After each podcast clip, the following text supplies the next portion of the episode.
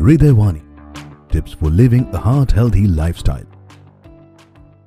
Hi, I'm Dr. Monica E. Florence, consultant cardiologist in Manipal Hospitals, Vijayawada. Today, I would like to wish everyone a safe stay, first of all, during this COVID period. Today, I would like to discuss on the topic of dyslipidemia, that is, irregular or aberrant cholesterols. As all of us know, cholesterols are two types good cholesterol and bad cholesterol. Not every fat is bad. So, one should know that there are few cholesterols which are necessary for the good nutrition, good health, and at the same time, good immunity. And excess cholesterol is causing the various abnormal functions of various organs of the body. So, as I told, the good cholesterols include HDL. And among the bad cholesterols, there are various types, which include triglycerides, LDL, that is low density lipoproteins, VLDL, and some other excess lipids. So, where does we get these cholesterols from? As so many think that the excess cholesterol we get only from eating excess oily food. That is one part, but it's not at all completely true.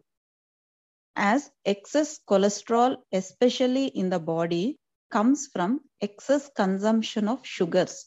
That is, excess consumption of carbohydrates. So, whatever excess food we are eating, all of the excess food is going into the liver.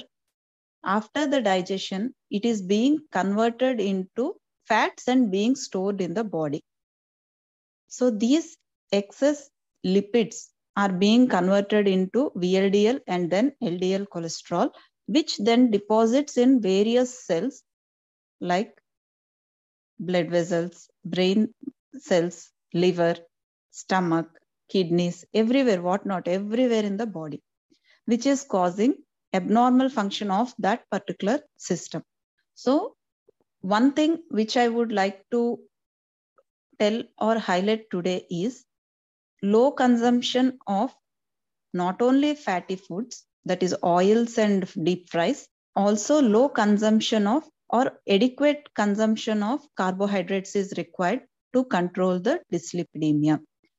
Second point, even after consumption, one thing is we can do good exercise, thereby we can burn out the fats. That is second point by which we can control this dyslipidemia.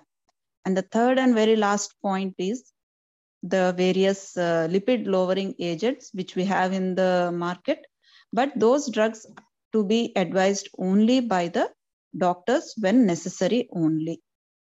To conclude, I would like to suggest three important points. Excess consumption of uh, carbohydrate diet leads to fat deposition in the body.